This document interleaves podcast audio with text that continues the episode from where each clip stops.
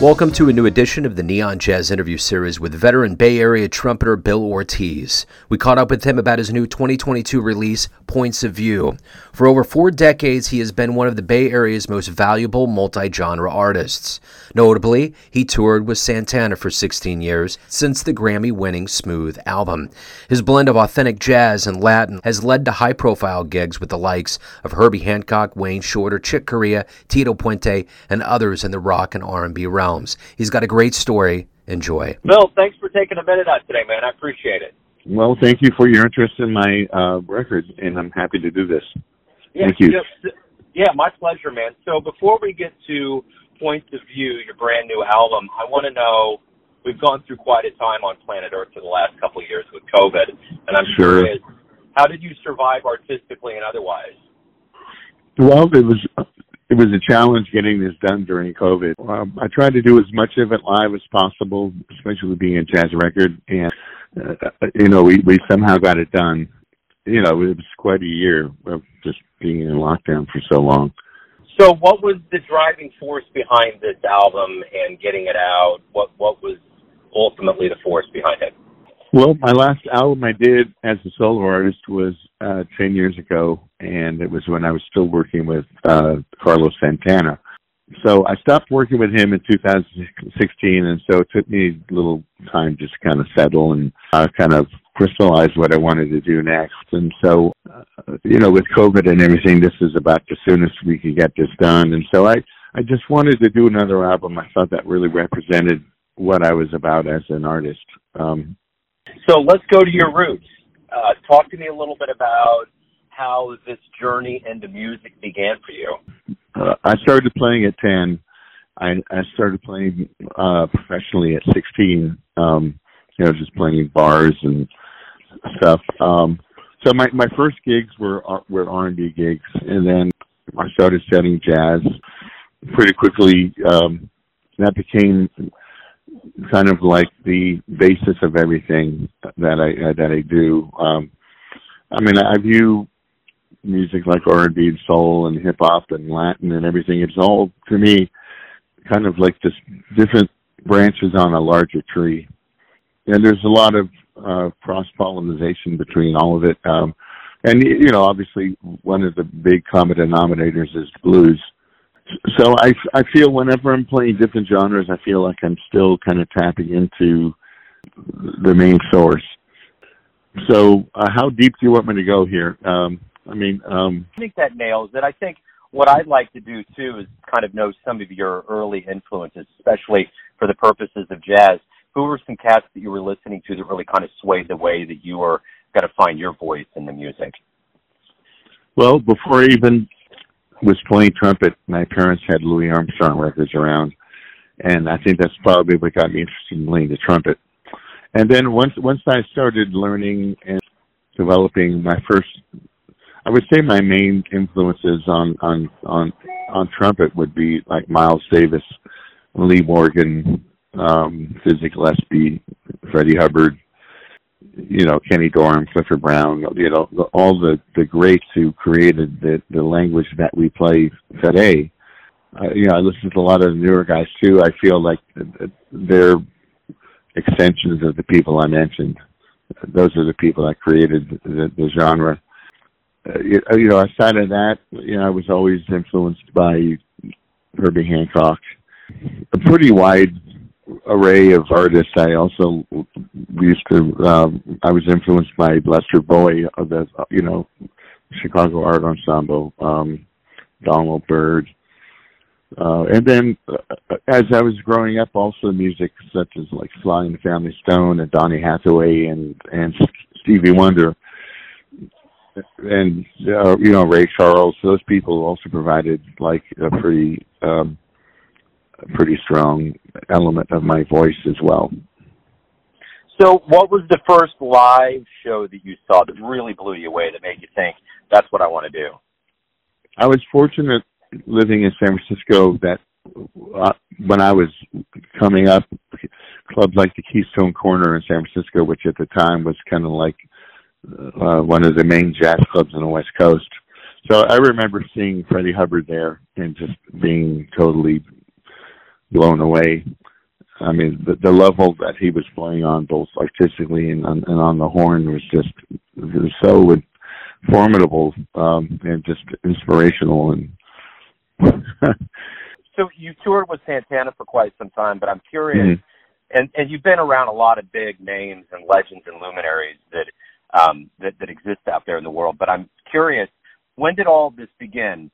What phone call did you get from from from that musician that made you think, "Wow, I'm I'm on my way here. This is starting to gain steam."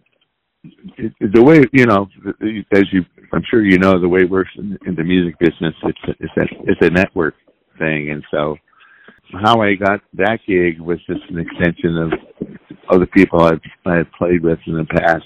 I would say playing with people like Pete Escovedo. Um, through that, I was able to play with Tito Puente and and Sheila E. and people like that. And then I also played with Peter Apfelbaum and the Hieroglyphics, and we did some playing with backing up Don Cherry, which was just amazing. He's always been an influence of mine, and to get to play with somebody on that level at a young age and just kind of not only see the way that they play, but also just when you talk to people like that and you see how they approach things, it's it's a it's like going to school, you know.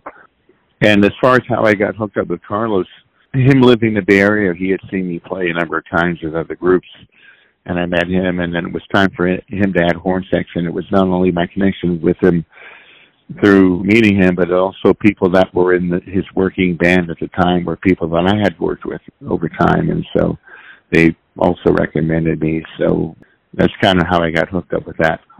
Over that long time that you said you it took you a little time to get your bearings and get your voice. But what was it about that time with him that made you grow so much as a musician?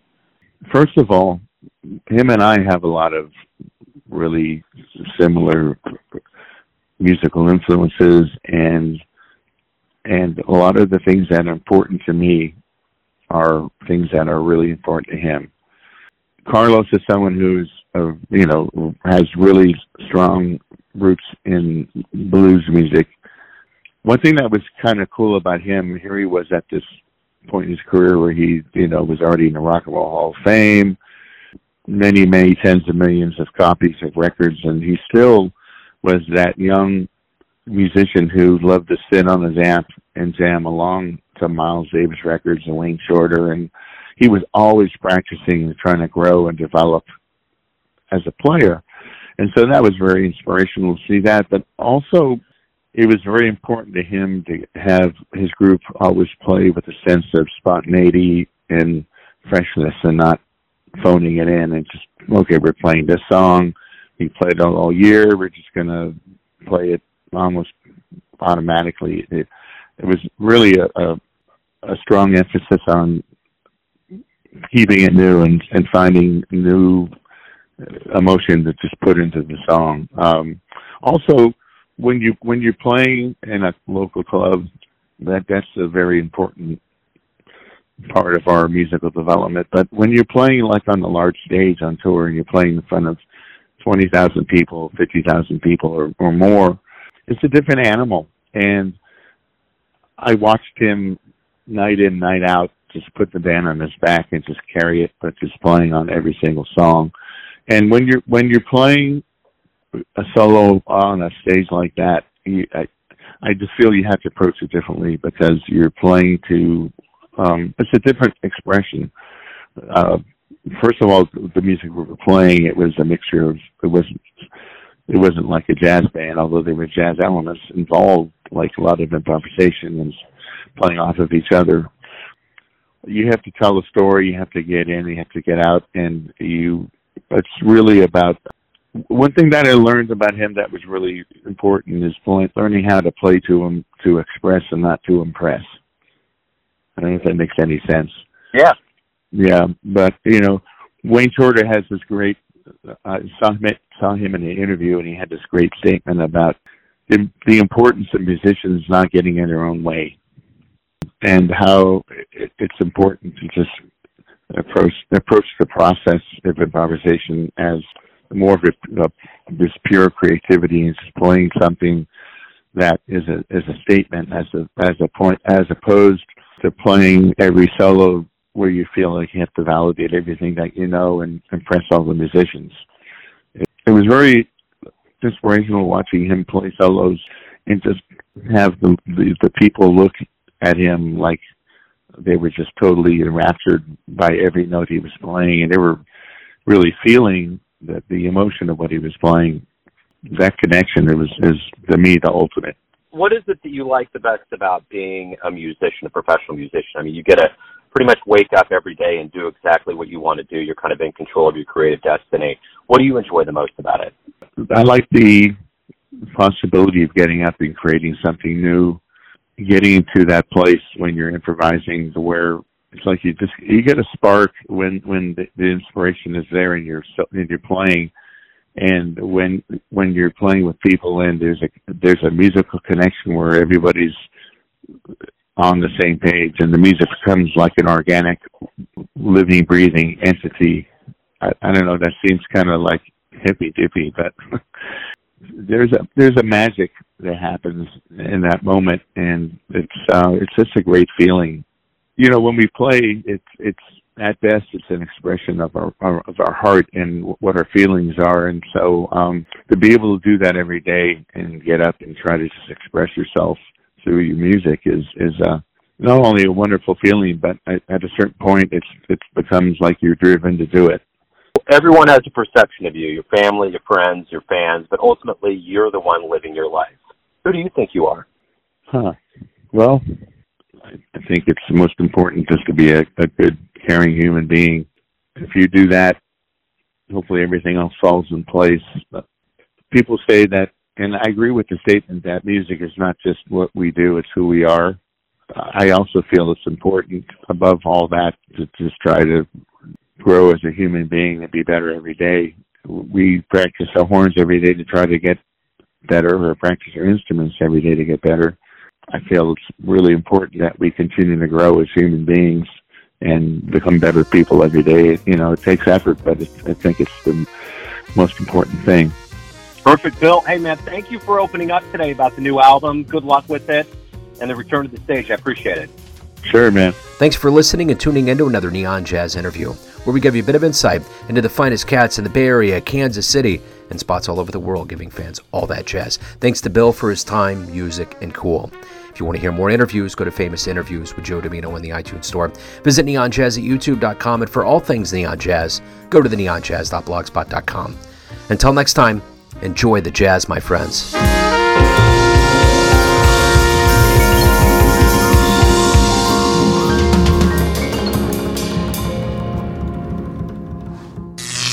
Neon Jazz.